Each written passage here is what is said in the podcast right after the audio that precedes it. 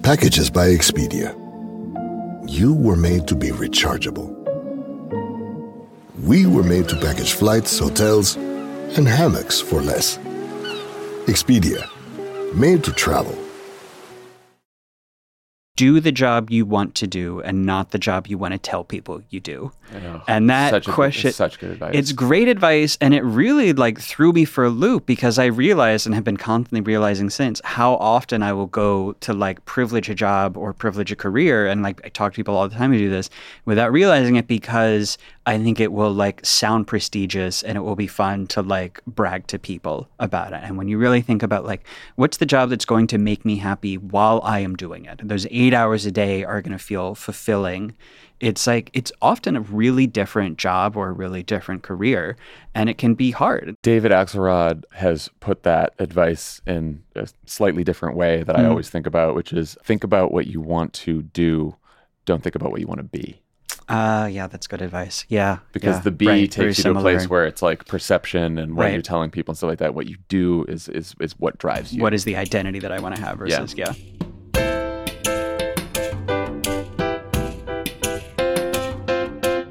Welcome to Offline. Hey Max. Hey, buddy, welcome back. Woof. We are both back from vacation, We are tanned, rested, and ready to, to pod. and I'm still fighting off a little jet lag. Oh no. Uh, so we figured we'd answer some of your questions this week. Mhm. You guys sent some great questions. Thank you to everyone who sent questions. The first up, we have some offline challenge related questions. Mm. Remember the offline challenge? Should we remind people about Yeah. So uh, we were both horribly addicted to our smartphones, spending like four to five to six hours a day on our phones, and so spent like a month or two going through every week trying different little hacks, tricks, apps to break our addiction to our smartphone and try to like take our brains back. That's right. That's a good that's a good description as any. So Bubbles Becky asks, "Did you guys regress on your offline habits and did Max ever learn his way around LA?" Mainly Morgan asked, "Screen time updates. Would love to know if and how you've kept it up." And Lauren Detweiler said, uh, asked, "Did Jon get a phone while he was in Morocco, or did he take a phone break and just use Wi-Fi?" Lauren, I really appreciate No, your it's a lot of confidence in me. Yeah. but no, no, I, de- I'll, s- I definitely had my phone the entire time in Morocco. I was in Morocco for a wedding. For those of you who don't follow me on social media, I have to say, I, I'm actually glad that we're talking about this now when we both came back from vacation. I did not expect how hard it was going to be to stick to being rigorous about my smartphone on vacation, but it's really tough. uh, I found it to be tough. I blew it because I Oh, just no. looked at my screen. time. It's fucking horrifying. Okay, let's All right, hear so it. here's what here's how it went. Here's how it went for me. I'm just gonna, first. I'm gonna s- break out like my vacation and because Yeah, there was different numbers. there were different times where I was better or worse on stuff. So uh, I was in Maine for about a week and a half. Mhm. Uh, But was- crucially, the week and a half overlapping with the Republican Correct, debate, in which you were, I would say, extremely online. Yes, I was. And so uh, Emily's parents live in Maine. Uh, this place called Biddeford Pool, and so we were there for a week and a half, and then my parents came, so it was just like a lot of family time, lot of uh, hanging with Charlie. It was like fantastic. It was beautiful weather. But that first week, Mhm. like you said, it was the Republican debate, and I said to everyone here before I left that I would join the Discord to do that, partly because Dan and Tommy could not do the Discord because they were getting ready to sh- record the show Oh, sure. that night, and Lovett was like off offline. Lovett just took a real vacation. Um, What is that like? I know. So up until the debate, I was on social media, like very plugged in, watched the debate. Emily and I ended up watching the debate in bed and then watched um, the Tucker uh, Trump interview after the debate. Back to back, Uh, the, like, the and it was- Barbenheimer which at of that- shitty Republican discourse. And at that point, it was midnight East Coast time. I'm like, what a what a romantic night, just sitting in bed watching Tucker and Donald Trump. what a vacation. Um, and so, but then the next day, I took Twitter off my phone. Okay. Yeah. Okay. And I was like, I'm done with that. Okay. And then I was, I think that was from that point until I went to Morocco, I was really good. hmm In Morocco, I was Mm. good. hmm But the, the, the, tr- the days that I traveled, the big travel days, not good. Yeah, the travel days are tough. So um, you're stressed. You got, you got the only thing in front of you is your phone. so if you look at this whole thing on my phone, the first, actually the first week a Yeah, vacation Let's hear the numbers. was the average was two hours and 42 minutes a day, which is not terrible. And That was when I was like very online for Sure. There's a lot media of news. stuff. Sure. and it just you know it it wasn't too bad. Oh, I also set uh, I forgot I set app limits an hour for Twitter and an hour for Instagram. And did you observe them? Yeah, pretty much. Yeah, because if you look at my okay. most used, it's really not it's not in there. While I am proud of you, an hour per day on each of those apps is so much time. It goes by fast. well, yeah. We, thing what's is, I don't- I don't the sleep until I- Charles Barkley ad. I am not a role model. I usually and I usually hit both of them like when I wake up in the morning because I'm up before anyone. you are. You are Even up on the before East Coast, anybody. East Coast, I got up at 4:30 in the morning, Why and I this? drove to the Dunkin' Donuts in Saco, Maine, by myself at five in the morning. So, like, and then I saw the sunset when I, the sunrise when I came back, and it was beautiful. Did you know one of the big advances in technology? Okay, seeing the sunset on your way back. Wow, big advance in technology is that you can now make coffee at home. I, it's not the same. I don't do it as well. And I brought Dunkin' Donuts too, but it's just not the same as going. Okay, all right, And I got to bring Charlie Munchkins back, which he was very excited that's about. fun. That's uh, what's his favorite kind? His favorite kind is the glazed, just like plain glazed. Yeah, that's the classic. And they like some Yeah, powdered donuts really too. good. So Thursday, August thirty first. This I know this is the day that we traveled to Morocco. This, is also Tommy's birthday. He- We were all like joking about him spending the day in the Delta Lounge. Right. Um, eight hours and fifty three minutes that day. Come on, how is that possible on your phone? How? But What were you doing? here's Twitter. You only have one life to live, man. Forty two minutes on Twitter. So what were you? What were you spending the time on? I was. This is why it's not as bad. I was texting everyone. okay. Okay. We were all texting. We were all trying That's to keep in touch with each other. That's the the methadone of Twitter addiction is the group text. It was a group text, and then also um, Emily did not end up going to Morocco at the last minute because Mm-hmm. she's five and a half months pregnant. and Was like, and she's like laying out all her outfits for the wedding, Yeah, and then yeah, she's like, yeah. I don't think I can spend four nights in the desert. Like, I think this is, I, it's. I don't I think, and. Charlie's starting. Charlie started preschool on Wednesday. Oh, she's like, and then we're gonna That's like. fair, she's yeah, like, and, I uh, get that. For him, it's tough, and we're leaving him here with. We're either gonna be in Maine with my parents and her parents. Right. She's like, I just, I don't think I can do it, and I totally understood, and I'm, I'm glad she, she didn't. Having it, having gone, I'm glad she didn't go. Really? I just it was exhausting. Four nights. Debauched? Yeah, it was Okay. no, Yeah. but nothing. But it's just like the time zones, and you're in a, you know, it was a lot. But so we had a text chain that she asked to be kept on. Okay. Of Just to like of, to stay up on of what's the. Vitors and a couple of our other friends, couples, and so w- there was a lot of texting. Right. So that's what, and then I, so then the rest of the days weren't too bad, except then my travel day back, which was Tuesday the fifth. Seventeen hours. No, that's not possible. That doesn't. That's 17 hours. How did you do that? Five, five something. Most of it was Spotify. What were you? What can? What can I was on the plane. when- So I was I was like listening on the plane to all these different podcasts. Oh, and then just had the screen up the whole time. you know why? Why? I know why this happened. you know your phone locks automatic like the screen locks automatically? Sure. I gave a toast at the wedding Uh huh. and I was very worried Oh, that I've the, done that that the screen that I'd have I'd lock I'd lose my place. Right, And right. so I turned off screen lock before the wedding, but I never turned it back on. So this is sort of a technicality. And the Chinese hackers are going to get you like no well, I- problem. I, know I turned it back on when I got home, okay. but that was not was so that's it really isn't as bad as it seems at first. Should I, hope not. But I think that crucially, okay. the I stuck to the Twitter and Instagram time limits. Well, so how are you feeling? This is what, what it's all Yeah. about. Is just like, are you feeling more connected to the outside world? Or you feel like you have more control over your time? Yes. Well, that was what I, my very long story about this, and all. Sorry for all the explanations, but what what what what I realized is because I was also alone in Morocco, alone in our hotel room that like I thought Sure, Emily was going to yeah, come, yeah. and but this the the person who got married is my best childhood friend from home, Hmm. and.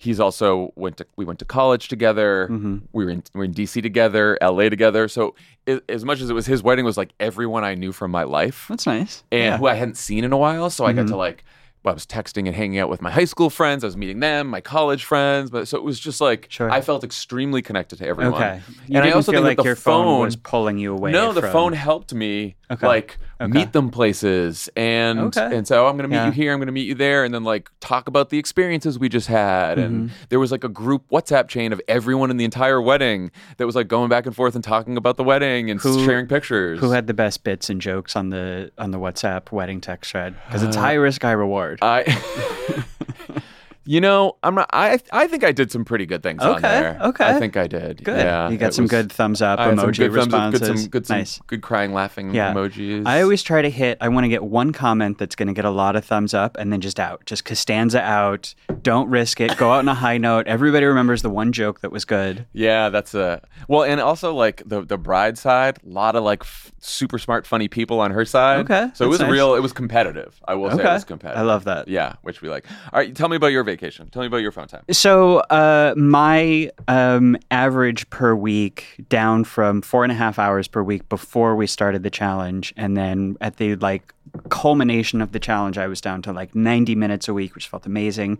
I'm back up now to between about two hours and two and a half hours a week. I've been kind of following it for a while, which is like better, but I still feel like I'm backsliding. The one thing that I have kept mm-hmm. from the challenges is grayscale on my phone. Oh. I like really cannot recommend this enough. If you do one thing, if you make one change to your phone, put it on grayscale, you will spend so much less time on it. It's so effective. That's, re- that's why I don't. It makes it really boring. It makes it. re- It's great. Yeah, perfect. It's also a nice conversation starter. Like people see your phone and they're like, "Why is your phone in black and white?" And then you get to be really smug and superior about being off of your phone, which is really good. It's tough just with it's tough with the pictures because I'm just like I have a Yeah. kid and I like especially when I was gone from Charlie I wanted to like look at pictures of him and Emily was sending me pictures and that it, grayscale's tough for that. So that was one of. So I I've been backsliding a little bit, spending more time on Twitter than I want to, but I'm at least not posting. But I'm reading it more than I want to. I'm going to try to deal with that. I'm still off TikTok 100. percent I haven't opened it in like six months.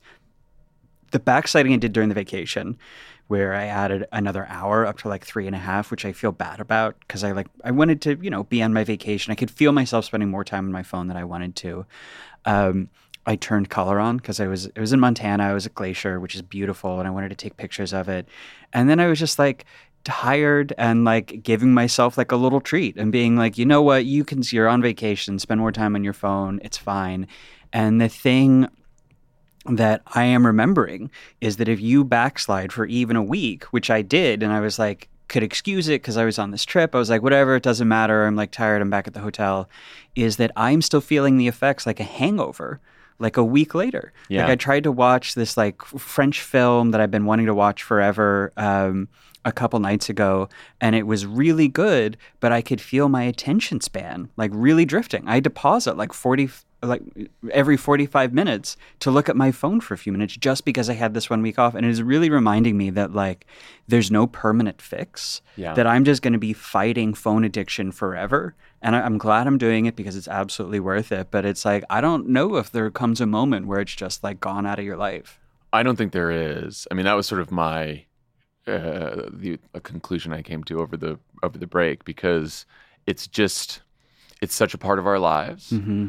That all you can do is I think try to. I, mean, I think about what um Catherine Price talked to us about, which is like it's not ne- how she doesn't do necessarily like hours of screen time, but like how you use the phone. And I and I know at the time it seemed like oh maybe that's an excuse, you know, but I do think there is something different about connecting with people in your life with your phone versus scrolling on Twitter, yeah which honestly, like I've been much better at and I did not miss. Yeah, I have. We've talked about this before. I have shifted a lot of time on my phone from Twitter, Instagram, things that make you feel like you're socially connected, but absolutely do not, to the group chat, and it's just it's a way better. It's way better. Okay, should we move on to? Yeah, let's do it. All right. Uh, so this is for you uh, from Jenna. How are you? And this is a really hard one. How are you anticipating navigating social media, phones, etc., with Charlie and with Baby F, which is yeah. your forthcoming child's name, as they get older? I have a 10 and 13 year old, and neither have phones. Even the 10 year old is becoming an outlier in this, as most of the kids in that age group now have phones. I've seen even six, seven, eight year olds walking around with them. Terrifying. Jenna, thank you for this question, Yeah. and thank you for painting a nightmare vision of my future. Baby F's future. I uh, baby F's future. I honestly hadn't thought. I was. I've been trying to get through like screen time, TV time Mm-hmm. at this age, and I haven't really thought about until you asked that question, Jenna. I hadn't thought about phones in the like when it becomes phone time, and. I actually haven't talked with Emily yet about this, so it's, I'm sure she'd appreciate this is a great way to start the discussion on a public podcast. Mm-hmm. this is how to find her- out. Yeah, that's that's that's life married to a podcaster, baby. You signed up for this. you knew what you were getting into. um, I think it's hard because like I don't. I I wouldn't want him either of my children to be Mhm. complete outliers, and I think there's like such peer pressure that you don't want to ha- have the kid be the only kid at school who doesn't have a phone. Like I don't, at least for us, I don't think too. that's Yeah. that's tenable. I think it's like talking to your kids about the phones and and sort of like sitting with them and uh you know maybe when Charlie's at the right age I'll talk to him about the offline challenge and what we did and all this a lot of the stuff we've talked about like I I sort of Yeah. plan to do that you know Okay. and I actually have found that so far, when he's watching TV, what I try to avoid is like both of us, uh, Emily and I both try to avoid is like leaving Charlie alone with the screen for too Oh, long. Yeah. Because if we're with him and he's watching something, then I find that sometimes having a discussion about what he's watching right. can really be helpful. Yeah. And you know, Then it's like a I- social activity y- too, instead of a like you and the screen. Right. And look, I grew up, I mean, we had no restrictions on television when we were kids, my brother and I. We watched a ton of television. Would you watch? And, like everything from cartoons to Sure. The educational stuff on PBS. Yeah, You know, remember yeah. all the uh, Square One and all that? Okay. uh, if anyone remembers, if anyone's if anyone's old enough. Uh, and it was educational. Like I I learned a lot of my vocabulary from Mm. the television, and now I, Charlie ha- is like learning words and phrases and sentences, and I'm like, oh, I didn't. He, he just started preschool Wednesday. Like I didn't teach him that. Where'd he get Mm. that? And he got it from Yeah. some educational television show. Okay. So like, Yeah. I think there's benefits of it, and I think transferring that to the phone stuff is just going to be like what we were just talking about. We live in the world we live. The phones are going to be part of our lives. Mhm. And I think the key is to figure out how to best use the phone so that you can balance the benefits of connecting with people with all the all the risks and dangers that we have talked about throughout the show. It really. It, it, I don't have kids, but I'm planning to at some point. And this one really terrifies me because nobody has figured it out. This generation of adolescents now are the first ones to grow up with phone addiction. And the, the stories that I hear from friends with kids that age are it's like they really can't pay attention to anything. Like they have no ability to focus because it's just like they have TikTok in front of them all the time. Obviously, the like way that social norms develop for kids when they're spending so much time online, especially through the pandemic, as it's like much meaner, much crueler. There's much more bullying. And I was talking to a friend of mine who works for a tech company, and they just did this like big survey of how kids are using tech now when they go to college. And something that had not occurred to me, but made a lot of sense when he was telling me about it, is that a lot of kids now who go from high school to college, they don't make friends in college and they don't go out because it's so easy for them to ah. stay connected to their high school friends. And they, he was talking to college professors where they were like, yeah, the campus dies every night at 5 p.m. because everybody goes back to their dorm to socialize with their friends from high school because it's scary when you go to college Yeah, and make no. friends for the first time. And imagine if you just didn't have to do it, didn't have to try, you would never develop that skill. And I like, I feel like the next 10 years are just going to be this process of discovering all of these ways that it's going to be like really hard to grow up phone addicted. That is wild because, and just thinking about the wedding I was at, uh, Josh and I went to college together and we were roommates when we got to college, my friend from high school. And then we were like 45 minutes from home at our college and we did see some of our high school friends Right. a lot. Yeah. But it was, and it because it was comfortable and like being, it wasn't until we were like really forced to like go out in the world and make friends and have our own activities and stuff like that that we met like all of our college friends. And if God, if we had like phones at the time, You never would have done it. I, it would Yeah. the, the, just the it would have been so much easier, Right. you know, Yeah, to yeah, avoid yeah, that. yeah. So that is a real that is a challenge. Yeah. That's why I, when I have kids, we're moving to a survivalist compound in Montana. That's what I was doing out there. I was scoping out sites and we're, it's going to be like that M. Night Shyamalan movie, The Village. We're all going to dress like it's the 19th century. We're not going to tell them what's really going on. And you know what? It's going to rule. They're going to be so healthy. I will say the the happiest I was was when we were in Maine. There was just like because there's so much to do outside. Yeah. Like Charlie Mhm. really took to that, Mhm. and we were like down on the beach looking for sea glass and uh, like running around, and so there was much less screen time for all of us Yeah. than when he's just home during the day because there was just so much to do. So I do think the outdoors Mm-hmm. I think is that's like true. helpful yeah, there. with being kids as well. active, and I have found that one of the best ways for myself to break my phone addiction is to just go out in the world, go for hikes, go for bike rides. Yeah, that's huge.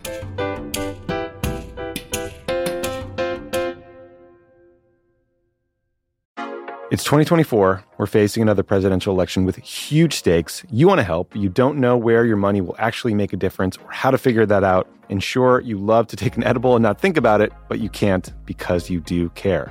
Let Vote Save America make it easy for you with their new anxiety relief program. Here's how it works. You set up a monthly recurring donation at the level that feels right for you, and Vote Save America will send 100% of it to the grassroots organizations and down ballot races that need it most. Then at the end of the month, they'll tell you where your dollars went. That's it. You set it and forget it.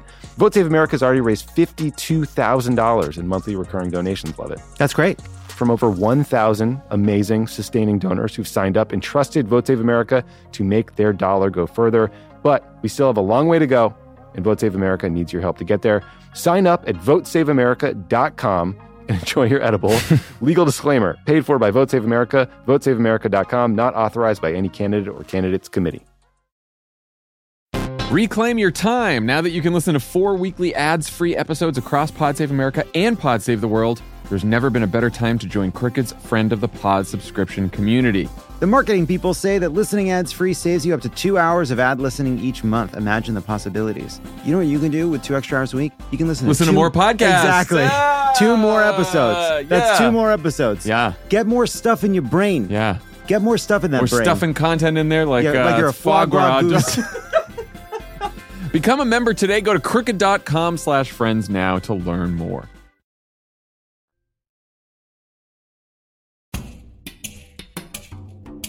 Here's a question from KCat16. Uh, what is the non social app you're most embarrassed about using regularly? And a somewhat related question from Denise Vine 8.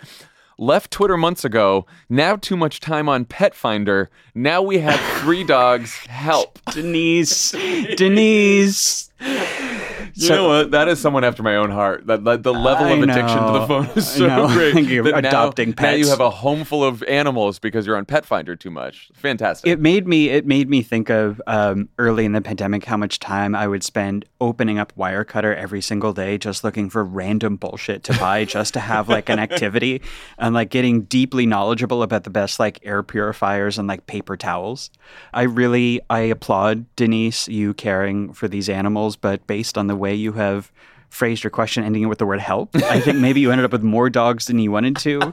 Um, and I would really urge you to consider number one, deleting the app. Yeah. Uh, and number two, to go back to our friend Catherine Price and the advice that she gave to us that if you are addicted to an app or to your phone, don't just think about the app, think about what need, emotional need, or like impulse you were trying to fill with that app and it like i'm not going to try to diagnose what's going on with denise over over the microphone. We're not we're not at that level of podcasting yet. Um, but i would say think about what what you're looking to fill with dogs and maybe see if there's something else to fill it with. Well, that's a good segue to my answer to my non social app that I'm most embarrassed about using, which is um, the Weather Channel app. and here's the thing some of this is, my this God. is it's this very is such an old guy Uh, old guy such a- answer well, it's also very um, like context related because I don't when I'm just when I'm in LA. hmm there's no weather to look There's at There's not a lot of weather to look Sure, at, and so yeah. I find. But I am a, uh, you know, I am a New Englander by birth, and you know, lived there for many Ah, years, yeah, and so yeah. there was a lot. And when I went back, and we were in Maine, and and part of the reason we know we were there when we were is um, Emily's dad turned 70. We had a big 70th birthday party for him, and. And Emily's mother-in-law and me are both like weather obsessed people, and we were very worried that it was going to rain. But like, and so uh, I was just checking it all the time, Yeah, all the yeah. time, and I realized why am I okay? Why am Hmm. I checking the weather app? I am checking the weather app because I want to have some sense of control over what happens, and I think If you that know. like if I know that the weather is going to be bad, I guess we I guess we could have like moved the party. You know, there was some conversation about moving the party indoors, but I was like, for some reason, I was checking it so many times a day, but like that's not going to help. Like also the weather's not going to change that much the weather's not going to change that much. Like we, sh- the ideal thing would have been to look two days before, figure out if it's going to rain, and then have a Mm-hmm. backup plan. You know, some in, inside. That's it. That's all you need. You don't need it all the time. It is. It is a. It is a Yeah. way to try to get control where you can't actually get control. I do feel like it's one of the like great indicators of a type A personality because I am always shocked when I meet someone and they don't know exactly what the weather is going to do for the next 72 hours. And it's like, how could you not know? How are you just going out into the world and you don't know what the sky is going to do? Come on. I'm looking at radars. Oh, yeah. I'm looking at. I'm, oh, like, yeah. I'm like, look. this is a R.I.P. Dark Sky. This is a system that's just going to pass, and I can tell that it's going to pass. You've got, you've got weather takes. And then when I when I knew that I was going to Morocco alone, and you know how I am with flying, Uh-huh. Yeah. I was I looked at the turbulence forecast, which is there's a, there's a even know you could website turbulenceforecast.com, really? which Is I've been it- checking for a long time. reliable or? It is reliable, but then they're okay. offering personalized um, forecasts. it's a service marketed to one person. And I was like, I'm going to try that for Morocco because I was very like nervous about flying, Yeah, and there was yeah, all the hurricanes in the Atlantic, and so I wanted to know. And this guy emailed me. Who was very very helpful, Peter, and um, sent Mm-hmm. Your me personal Yeah, turbulence Sent me the turbulence thing, and then he said, Huh. "And I just want to ask, is this Jon Favreau the actor?" Wow. also, also tough beat. like it happens all the time. Did you did But you tell him like no, but I am a Jon Favreau? I, I yeah, he, and he said he's like I've heard of you too, um, but uh, he he and he he was very honest. He was like, look. Because of the weather system, is going to be pretty. He's like Yeah, from right, from yeah. Newfoundland to uh, just south of Iceland, it's going to be really bad. Okay, And he's like, gonna, but he goes, if they climb to forty one thousand feet, you might be. So he's like giving me details. Wow. And sure enough, I was fine, even though the t- flight was quite bad, Interesting. uh, because I sort of knew it was happening. so this actually sounds like it would be a really helpful service for people who maybe have some anxiety around flying, as more and more people do because of the big break we all took during the pandemic. Right. And again, it's a control thing though. It's like if I know Yeah, the information, yeah, I can be yeah, feel better. It's yeah. it's it's being in like small planes with no Wi-Fi and no one I know that's just like here I am by myself, Right. not hearing anything from anyone. That doesn't seem like such a bad habit. Although it's making me wonder, like, man, could you imagine if like Meta started a weather app? It would just be pushing you the like scariest weather everywhere in the world every seven minutes. Yes. Well, you I mean, you know, you Google turbulence and it's like cli- there's a f- there's Oh, fifty yeah. million articles about climate change is making turbulence worse and it's only going to get worse as climate change gets Really? worse. Which Is- is that could be true? true, but uh, like It's, it's catnip, catnip for the Jon brain. catnip. So you, is yours is yours Wirecutter? Yeah. Uh, I don't spend so much time on it anymore. Um, but similarly, mine is Zillow. I just I love to browse is- houses. I love my it. wife. I love This to look Emily. at them. I love to even cities I have no intention of moving to. Cities I've never been to. You know what's fun? Find the housing market someplace that's like really really cheap. Texas, right around the border with Mexico in the eastern part of Texas. Great, incredible houses. Steals, Oh, yeah. absolute steals, and they're Yeah. fun to look at. Yeah, there, was- there there was a period where Emily was showing me places in Cincinnati. She's like, we can when her parents were still living in oh, Cincinnati. Oh, okay, She's like, we could move to Cincinnati and get quite a house. and I'm like, I used to love looking. This is a like years long habit with me. I used to love looking in the like Rocky Mountain region because it's oh, beautiful Oh, and I really love it. But every speaking of the evils of the tech industry, every fucking tech guy moved to like Bozeman or Jackson or bought eight houses there, and now you you can't get anything. It's impossible. It's not even fun to browse Zillow in those parts of the country anymore. yeah, there's a there's I've heard stories too where the people who are working in those like resort towns it's terrible. like Yeah. can't even afford to live there No, because yeah. all the rich people have bought up all the houses and so they're living they're like commuting two hours to work. Oh yeah, yeah. It's a it's it's two three hours commute. It's the only people who they can hire in a lot of these places are the kids of people who live there. So if you go to like a restaurant in these places, it's all these like stone sixteen and seventeen year olds, and inevitably and also understandably, they all like stop showing up to work after two or three weeks. So a lot of these places, like all the restaurants, are shutting down randomly. It's it's a real not it's a real problem. Um, I don't think that anyway. I don't think Zillow's too embarrassing. I'm Okay, okay, I I'm gonna- appreciate that. Yeah. Um, all right. So Tara S asks any suggestions for a relatively healthy and low blood pressure way for consuming political content during the 2024 election, Hmm. beside the pod, which we all love. Thank you, Tara. Thank you, Michaela V Adams. I spent so much time wondering. I think it's Michael Ava Oh. Dams. how, how can you stay informed while also trying to be offline? Uh, thanks for the amazing show. Thank you, Ma- Michaela. You're, you're welcome, Michael Ava Michael. Leva. You you have a you wanna wanna take this one first? Or? I have so I have three tips. Okay. Um, and this is all assuming that like, look, you're listening to the show, we're all news junkies. Nobody's throwing their smartphone in the river. No one's deleting Twitter, even though like you should. But we're just like, let's be honest. I'm like gonna meet you where you are.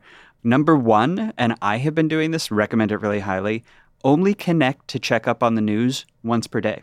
I have pick times to check the news down. Look at that. Look at that. Okay, yeah, that's my- okay. yeah, I love it. And it like you don't need to know the news the moment it breaks. You don't need to know. You are going to be fine. This is it, wild to consider this, but there was a time when you found out about the news once per day in the morning. It was printed out on the shittiest piece of paper anyone has ever had. You get the- you'd get ink smeared on your hands. Oh, it's disgusting. it's, it's garbage. and it was all old by the time we got there. And you know what? People were fine. Yeah. It was fine. Tip number two, if possible, and I this is hard, but I really recommend it, get the news first from a non-social app outlet like a podcast or Yeah. going to nytimes.com, whatever, and then go to social media second. We all know you're still going to open Twitter, but just if you read the news article first, you will process it much more rashly than if you read the like shitty fucking takes. Uh, and number three, don't post. Do not post yourself, and you will really find, and I'm a big evangelist for this, and even though I, I know it's not super intuitive, that social media affects you so much less if you are not yourself posting on it. So this I is feel. very true. This is very true. I, I could, I could, I could uh, You could, learn you that could, one better. uh, you know. I don't post a ton, but I like post. since I got back, I've posted a little too much. okay, the, Like, the did offline, I need to? Did I need to post today Uh-huh. that uh, someone wrote a puck article about how Jeff Roe was a genius, and then four weeks later, Uh. Ron DeSantis is like maybe going to fire him? Like, what do I care about Jeff Yeah, Roe? Did I need yeah. to post that? No, I did not. But I did. how did how did it feel? If- it- it's it, just like posting. You post it, you feel like ah, got it, yeah, You- you post. get your little- and then your little zap, like ten yeah. minutes later, you're just like, eh, that was Yeah, stupid. I know it feels. It's like it's eating junk food. stu- it is it's eating it feels food. good, but and then you feel bad about it afterwards. I think those are uh, great pieces of advice. I would also say uh, when I'm using Twitter now, Mm-hmm. I've said this before on this pod, Twitter lists, like make yourself a list of uh, Mm-hmm. Yeah. a couple different people good that you want to follow, especially for news, right? Like I have a just news list of people who I just want to get the news from. Right. And they're not going to post a lot of takes. They're not going to post a lot of opinions. They're just going to give me the news. And I go to that. And I'm not going to share with everyone that list. It's not public because I don't want you fucking criticizing the people that I pick to follow news. Wow. Okay. Oh, we got some. We got some controversial. we, oh, we got Tucker up in there. How many members of the All In Pod are on this Twitter list? All the besties. Okay. All the okay, besties. Got to get those Chamath takes. Got to get the besties. But anyway, so the Twitter list is good. And then, but I agree, like go to a go to a, a news site first. Go to go to like the New York Times, Washington Post, Politico, CNN, NBC, the Atlantic. I, th- those are all places that I. Even if you literally just read the headlines. Yep. Oh, the other one is just be intentional about what you're looking for. Yeah. Right. When don't just go scrolling for news. Mm-hmm. Think to yourself like, what do I want to get from the news, and what am I looking for before you go check it. There's so many news stories that I find out about Twitter that make me so upset. I'm so angry about it. And then I'm like, I never would have found out about this or cared if not for social media and relative to the things on like actual top of like news homepage. It's not that important. For example, Here we go. I was in go. Morocco, very unplugged from the news. Yeah. And again, my phone time was up there, but I had no idea what was going on in the country, and I was very happy. Mm-hmm. I said this to, to Dan Pfeiffer on Pod Save America. He he was trying to text me and Tommy the Wall Street Journal poll about you know Trump and Yeah. Biden tied and stuff like that, and and neither of us were responding. And he just kept like sending cross tabs and stuff. And I was like, I'm like, I, I just looked at my phone. I was like, I gotta put this away, Dan. I gotta do yeah, this later. Yeah. And nothing bad happened, right? But- but you I took was- a break and it's fine. we were sitting around and Tommy's like, have you heard these? He's like, this is so. He starts laughing. I'm like, what are you laughing? He's like, have you heard what's happening with Burning Man? I'm like, what's what is happening with Burning Man? And I missed the whole Burning Man thing, the whole Burning Oh, Man yeah. discourse. I, the Burning Man one, it uh, at first I think it was kind of a fun one where it's just it's like the escape llamas all over again. It's just like a fun thing that we're all laughing about. It's low stakes, but then it did very quickly become like a capital D discourse. And then people went from like dunking on the burners, which I like, look, we both know people go to Burning Man. I'm not just like whatever, but it just like it's funny. Come on.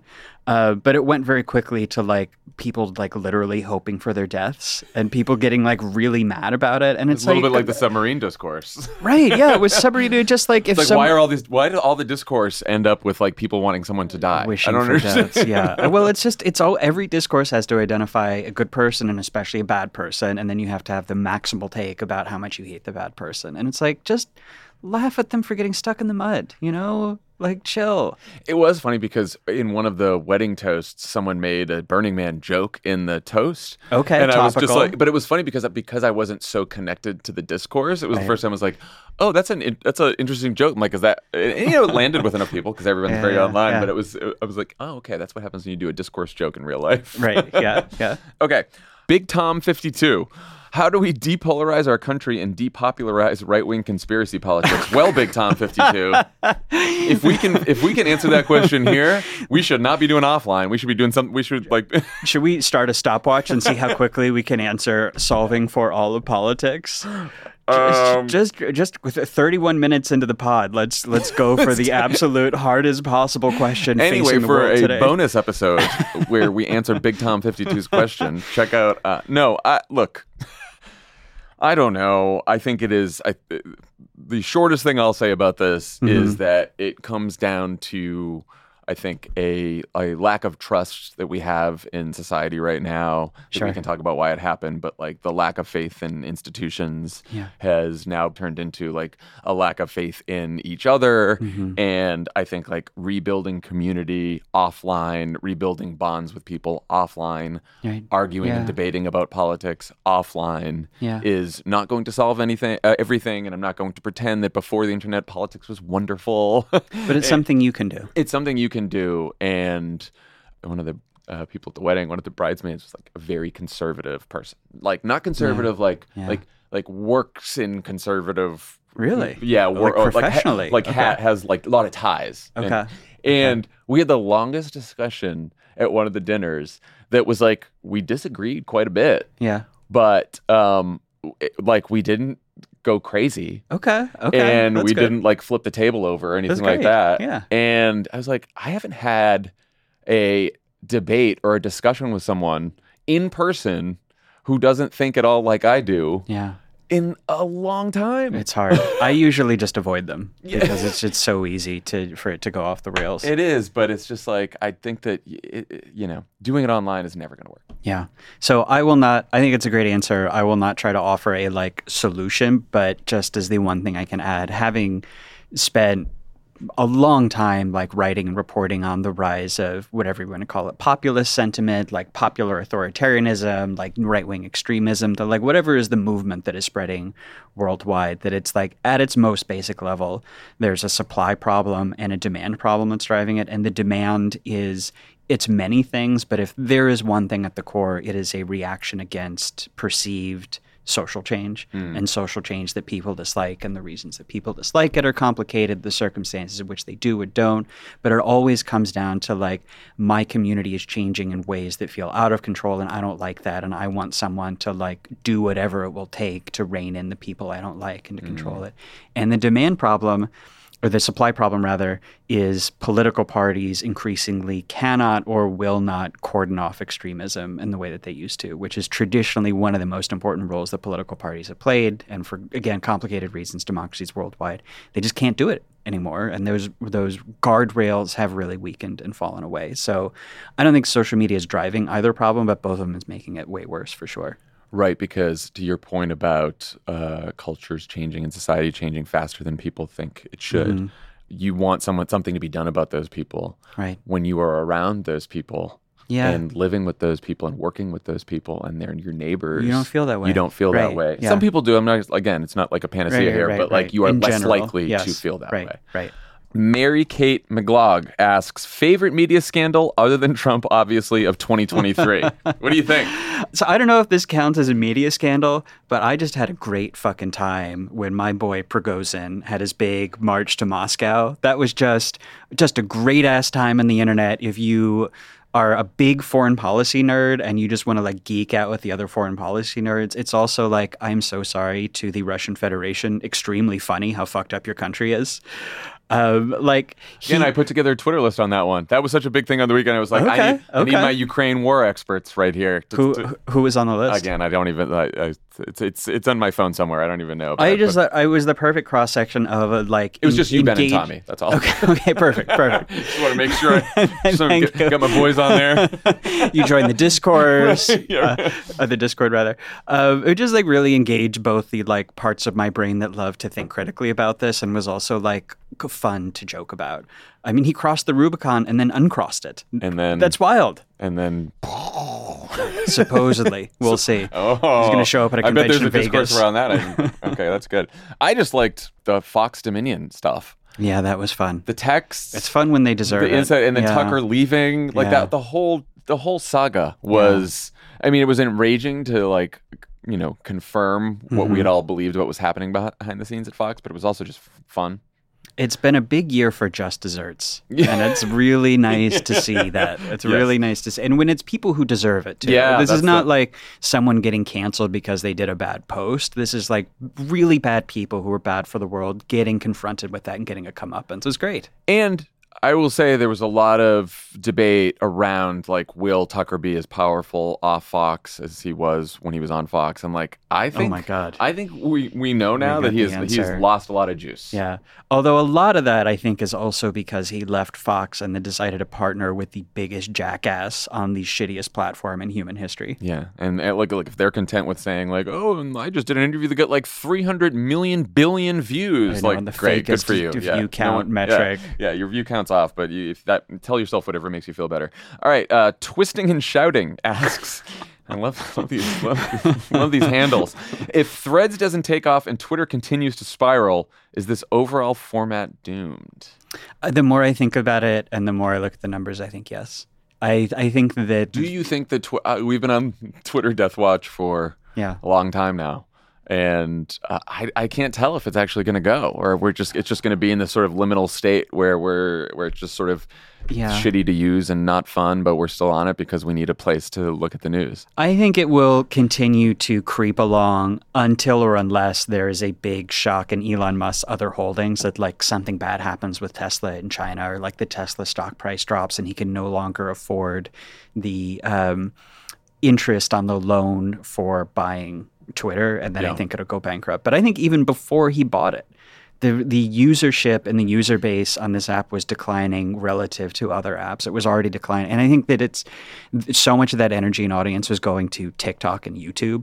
Even if the Elon thing hadn't happened, I think that inevitably, even though I think microblogging has a lot of value, I think that audience was going to go to the video services, which is I think bad for What the world. what do you think's going on with Threads? What? What? Thre- who? I don't. I don't remember. It's dead. Come on. There's no. It's. It's not working. This is. This is. Uh, I still think that their biggest mistake was not um, coming out of the gate with a desktop version yeah. because Yeah. I think I would have used it a lot more if I Mm-hmm. could be sitting at my laptop. Right. Which is where I am most of the day Right. because I'm at work. Uh, I think. I think. I think. s- I think it's a good point, and I think a lot of that was meta hubris because they make the Instagram desktop service deliberately difficult to use because they want to push you to the mobile app, and of course, this was all a like Instagram subservice. So I think they thought they could get away with the same thing, and Yeah. it didn't work. Jenna asks If you had your druthers on a bill that would address what we all see as some of the systemic issues in these social media conglomerates, what would be your must haves for inclusion? This is a perfect Max.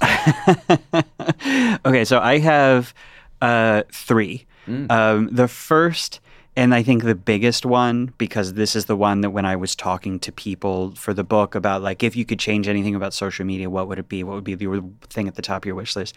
They would all say turn off some or any of the engagement maximizing features. Like turn off the counter that shows you the visible number of likes beneath the post. Turn off reshares.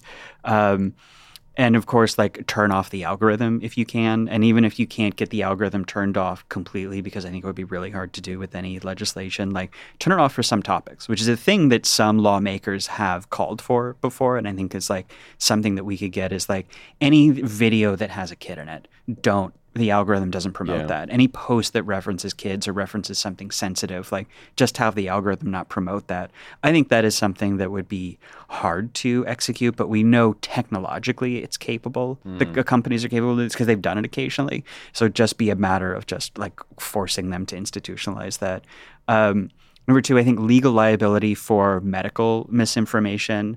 Um, it's just like it's such a clear case where it's like you can really demonstrate the harm very clearly. It's very easy to draw the line for what sort of content is allowed and not allowed. It's harder to do that for violent extremism. And there's like there are some cases now around trying to get legal liability for violent extremism that was promoted by the algorithms, and it's just hard to prove like what counts as extremist content. Although, again, the platforms have done this for jihadism and pro ISIS content. They like really went scorched earth on a few years ago and it was Oh, very yeah. effective.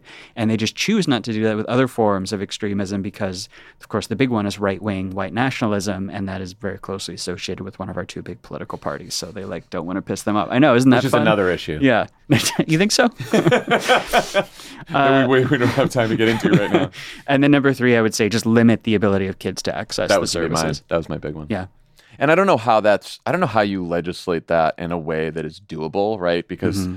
I mean, you know, there's ways to get around like are you eight, put in your birth date, right? Like I'm, Right, I'm I don't right. I don't know them if the mechanism is doable for that, but some of the platforms are much better at it than others. so you could force the platforms to kind of Yeah, or you just you just create a fine based system, and then these companies can afford pretty steep fines. So you Yeah. calibrate the fine so that you assume there's going to be some amount of leakage, and then you just call it a tax. But you say if they're so egregious about it, like the way YouTube is, that you're going to get hit with really big fines. Pippy PH Hooray 12? Pip, Oh, pip, Pippin, Pip Hip Hooray? Pippin, Pi- oh, Pip Pip- Pip Pippin- Hooray. Maybe Pippin, that's what Pippin, who, whoer, a. Okay. Spaces in your names, folks. It helps us out. We don't know how to read here. what do you think will be the next big tech in 10 years? I- feel like this is a, the answer here is AI, but am I missing something? I mean, I it seems like that is the uh, it will probably be something AI associated because that's where so much of the investment is going. So like whatever AI actually delivers us in terms of capabilities, I think we just we don't know. Uh, Before the big social media boom in the early 2010s, you never would have guessed, and no one had any idea it was going to be social media. I think whatever it is, it's important to remember that it's not going to be decided by where does the technology go? And it's not going to be decided by what are consumers most interested. It's going to be decided as these always have been in these silicon valley cycles by what is the silicon valley financing model hmm. select for? And that is going to be the things that a- attract the highest market valuation as quickly as possible so that the investors can dump a small amount of money in it and then make a big profit very quickly by sending the company public. And with social media apps, that meant companies that could get a lot of users on free to use websites. That's been the model for a while. Maybe it will continue to be, maybe it will be something else.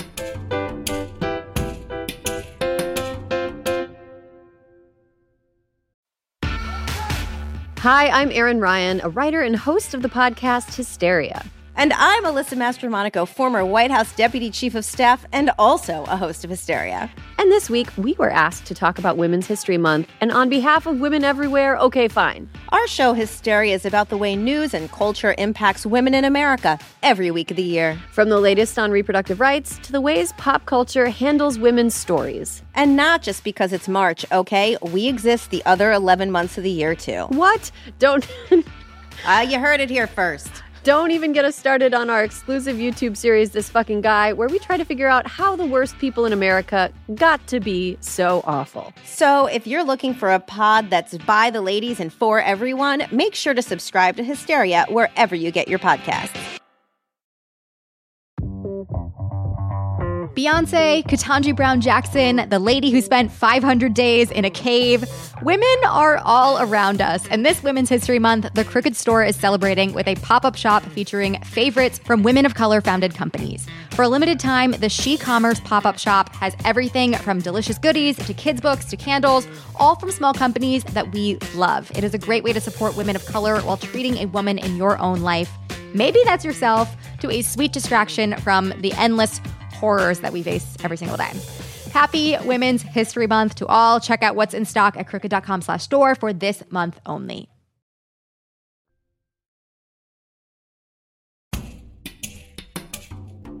So, Jon, this is from Riley. Four favs. If you hadn't done political speech writing as a career, what would you have done? Great question. I think the only other uh, two sort of more um, mundane answers and one maybe more interesting one. Okay. Uh, I was either going to go to law school Oh, and be a lawyer. Yeah. Yeah. Or I had thought about journalism. Really? Um, what would you have covered? I don't know, but I loved. I was like, it's like the opinions editor for my college newspaper. Really? I was editor in the high school newspaper, Okay. so I really liked. But I was sort of like veering towards politics there, which Mm. made sense. Mhm. But the other, the completely different direction would have been uh, music, because I Ah, yeah, I played yeah. piano and then I like did some music theory in college, and I don't know when I was I you know practiced for this wedding and we we played there and it was like so much fun to do. And I was like, if I could have figured out like Mhm. how to sing or Mhm. really get in this like like being like doing like performance with Yeah, music would have been yeah. really fun. Do you ever picture what your life might have been like? But yeah, I mean, I don't know.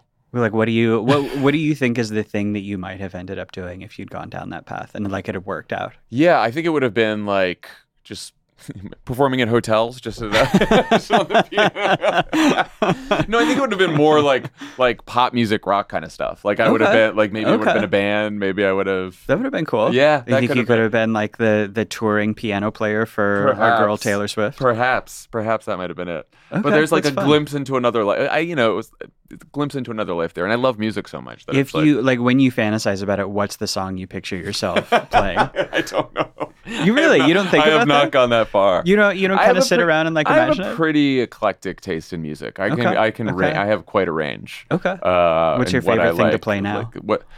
I mean, I've just been pl- well because we were uh, we played uh, for this wedding. We played the first dance for the couple when they wanted to uh, Mm-hmm. us to play your song from Elton John, and Elton John and Billy Joel. When I was a kid, were both sort of like my entree into pop music. Sure. And Mm, Yeah, so yeah. I have like both of their like full collection of songbooks Oh, and have, like know a lot of uh, their stuff and I love it because it's very piano heavy and piano Yeah, first so it's, right. it's really cool. We should come on the show sometime, play some Billy Joel. Yeah, I think it would be fun. perfect. Can I give you my answer? Yeah. I would have wanted, I don't know if I would have been, would have wanted to work in movies. And if I could pick any job in movies, it would be designing opening title sequences. Really? Because you That is get- so specific and you I love get it. so much control over it. It's because it's like it's this one narrow specific thing, and there is like there's really never been any art form like this where you're supposed to express story and emotion and all of this stuff, but you don't have any of the traditional tools of like character or narrative. You're co- you're conveying it all through music, design, and typeface. Like Mm. not even text, because the text and the words is just like produced by whatever, but you're trying to like design that in a way that will convey, some, like give you a feeling of what the story is going to be. I think it's really cool. And you're trying to grab people. Right, you're you trying know, to pull the them in. Yeah, yeah, the beginning. Yeah. Beginnings are very important. if you like next time you watch a movie that has like a good opening title Now sequence, be- like just I'm kind of like sit and appreciate it, and it's like that's a really cool, very specific kind of craft that goes into it. I just think what they do is so awesome. Uh, here's a great question from uh, Xtina Small. Okay. I'm guessing that's Christina Small. Okay. Any advice for a 24 year old not knowing where their life career is going? Wow. Um I mean in, right now, um any advice? I didn't know we were going to hit this one. Uh Oh, you know what? Emma wanted us to include this because she said you got to think about the Gen Zers out there. you got to think of it and the Gen Emma's correct. Zers. Thank you, Emma.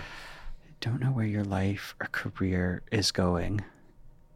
Do you have an answer for this? My answer, which may sound trite and cliche, but I think sometimes there's wisdom in you know things, advice that's trite and cliche. I, for a long time, thought that I was supposed to go to law school because that was like the path, Mm-hmm. and like I was supposed to figure out how to be successful. Mhm. And being successful was like, oh, well, law school's a good path because you can then be a lawyer and then you'll make enough money there and blah blah blah. Right. And I really, I like fell into political speech writing. Mm-hmm. And the way I fell into it is I was an intern in uh, John Kerry's Senate office because we had like an internship in DC program at Holy Cross. And I interned for David Wade, who was his communications director and speechwriter. And I did all kinds of shit work in that internship, right? Like I was like, you know, going through his Rolodex and, and entering it into his BlackBerry, all of his contacts, you know, it was just like a like a five day project, you know. And then one day he was like, do you want to he was asking me to read constituent mail and like and like edit the constituent letters and he was like you know john kerry's going to do an op-ed for martin luther king day in the boston herald do you want to like tonight go home and like take a first cut at a draft Wow. and it was and i thought i thought about it an like i look back on it today because it's the kind of thing where it was like at the time internships were unpaid and Yeah, also start that was a lot of extra work Mhm. to go home after a full day of an internship and to like st- i stayed up till like three in the morning writing that Yeah. but i was so passionate about it Mhm. and i thought it was so fun and then looking back i realized like if you the things that you find that are so fun to do that drive Mm-hmm. you that you're passionate about like they're a lot of the times they're not going to be like they're not going to pay you a bunch of money at first Yeah. but if you can figure out ways to get that in your life Mhm. even like a little bit then it might set you on a path where that can then become your career Yeah. and I do think that a lot of it requires just like putting in the time and doing the grunt work Mhm. and being willing to be like be the person who's like, yeah, I'll stay late, I'll do this. Yeah. And uh, you know, I think look, there's a line where that becomes like abusive to employees to do that and Right. interns. Right. But I think it's gone a little bit in the other direction now where it's like you re- you really just gotta you gotta put your time in and Yeah. you've got to be willing to do some shit work to get where you want to go It's- and that's it's tough it's like it's tough and uh, some of it's unfair but like it's it's reality and it can really pay off It's funny. I actually had a very similar experience of identifying the job that I wanted to do, not being able to get someone to pay me to do it. And I had this like very shitty aggregation job at the Atlantic was one of my first jobs hmm. in media that I like hated. It was grunt work, it paid terribly, and I really wanted to write about international issues for the website and they were like nobody will read about international issues on the internet. Like obviously we're not going to hire you for that. so funny It was it was like very like 2009, 2010. It was like people want to read about politics, tech, and food on the internet. That's it. wow And so I would do like the day job all day and like put in a full day and then go home. I would write about international issues for them for free. And I was like, just let me write it. And if you like, you like it, you can publish it. And again, it like, I feel weird giving that advice because I don't want there to be like world where people have to work two jobs. And it's like, obviously only limited. Some people can do that, but that honestly almost stopped me from giving the advice because I like I know. know how people can take it, and there's also like Sure. a certain privilege that some people can have where you're like, well, you know, I mean, I, I when I was on the Kerry campaign, I was getting like twenty four thousand dollars a year, Mhm. living in a seven hundred dollar a month basement apartment in Yeah. Capitol Hill that had like rats in it. but Let's say you had roommates at and, and like my parents aren't like super wealthy, but they were like able to at least subsidize me enough so that I wasn't like starving. Right, right. but like, you know, not everyone has that. So like I completely recognize that. But if you are in a position Mm-hmm. where you can figure out how to spend the extra time during the day doing what you love, Yeah. it may it is the best chance you have to get to that. So let me tell you advice that I got, I think literally when I was also 24, that has really stuck with me and I've tried to live by ever since, which is to do the job you want to do and not the job you want to tell people you do.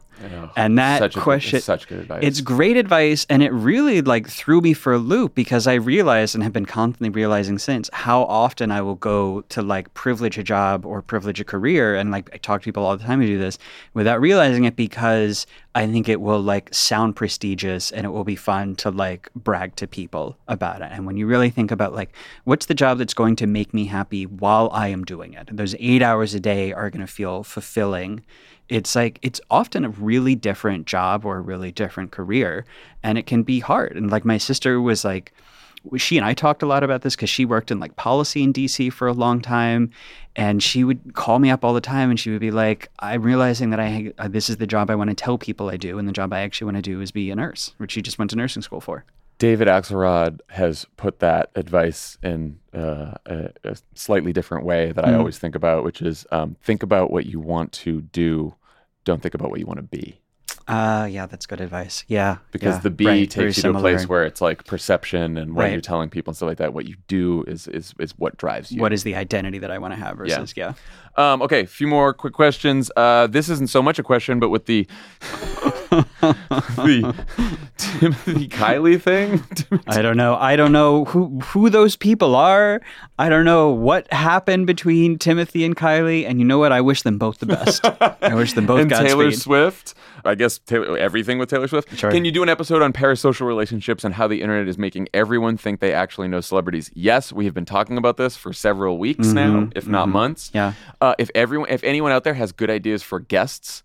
For, to talk to about parasocial relationships, we haven't landed on anyone yet. But if you guys have a, a good idea of people we should talk to, um, we want we've been wanting to do that episode. Yeah, no, I would love to. Uh, it's something that shapes so much of how our media works now. I would love to have a deeper understanding of what role it's playing. Which episode of Offline has been the most insightful, impactful, and why? That's from AWH96. Honestly, the one where I came on almost exactly a year ago to the day had a big effect on my life because I ended up coming to Crooked Media, moving to Los Angeles partly because of that. So that was a big one for me. I have two down here. I said the first one is Max's episode, obviously. Wow. Thanks, buddy. and then um, the second one is for personally impactful. Sure. When I had uh, Dr. Uh, Bob Waldinger on about his Mm-hmm. book, The Good Life Lessons from the Longest Study on Happiness. This is the Oh, 84 year study yeah, for Harvard yeah, study. yeah, yeah. The, I, please read the book. Listen to the episode if, if you want, but also like actually read the book. It's about how close relationships are. This turns out that is the most impactful on what your happiness long term, what kind of close relationships you have. And I think personally for me, it has like shaped my worldview, not just in how I like on the things we talk about on offline and social media and connecting and all that kind of off, you know, the offline challenge and all that, but just like how I think about life now. And I've recommended it to a bunch of people and everyone who's read it is like, oh my God, this is great. So everyone read that book. Um, and then finally, Jenna asked, do either of you have an offline dream guest? I have an answer for this. Who? So I'm I'm drawing on my past as a foreign reporter here. There's a certain international political figure who has not confirmed that they are very online, but I really think everything we know about them suggests that they are super plugged onto the internet and that it shapes a lot of their politics and a lot of the decisions. And I think would make for a fascinating guest. Putin? Even better. He seems Even pretty better. online. Kim Jong Un. Okay, that is better. I You think Kim Jong-un is super I online? think he is so plugged in. He's our age. He's super millennial. Oh. He grew up partly in Switzerland under this as like assumed name, and like everything we've heard about his childhood is like he loved international stuff. He was like really into sports. Like I think he's not only online. I think he's a podcast guy. And I just think talking to him about like what is how is I mean I'm not Do you think not he's more of like a like a Joe Rogan all in fan? I think he's probably he's probably he probably listens to some Joe Rogan. Yeah, even if he just got it on in the background while he's testing nuclear warheads, you know, just as a like kind of distraction to keep him company while he's launching the mass North Korean games every year. That is such a good answer. I don't even. Uh, I was just gonna say Bo Burnham. Okay, that's good. I've been trying to get Bo Burnham yeah. on because I thought, uh, and I like listened to that album again. The ins and the the, sh- the show is fantastic on Netflix. Inside that he did during the um, it was Yeah. it was basically what when I was thinking about offline, what like crystallized that I want to launch a podcast about Mm. Yeah. being too online is it was watching that special. Bo Burnham, Kim Jong Un, come on offline. Let us know. yeah, re- reach out. Have your people reach out. All right, everyone. That's our that's our mailbag episode. Uh, we will be back next week, and uh, thanks for uh, thanks for listening. All right, cheers.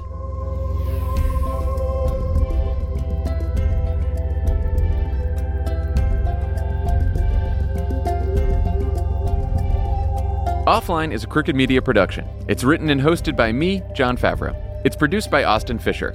Emma Illick Frank is our associate producer. Andrew Chadwick is our sound editor. Kyle Seglin, Charlotte Landis, and Vasilis Fotopoulos sound engineered the show. Jordan Katz and Kenny Siegel take care of our music. Thanks to Michael Martinez, Ari Schwartz, Amelia Montooth, and Sandy Gerard for production support. And to our digital team, Elijah Cone and Rachel Gajewski, who film and share our episodes as videos every week.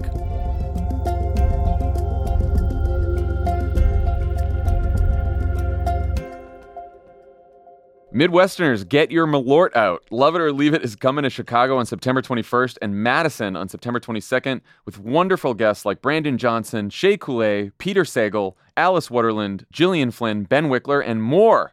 Tickets are going fast. Head to crooked.com slash events to get yours today. Non Midwesterners pour your Malort in the toilet. It's disgusting. It really is. It's fucking gross. I can't believe Lovett drinks it.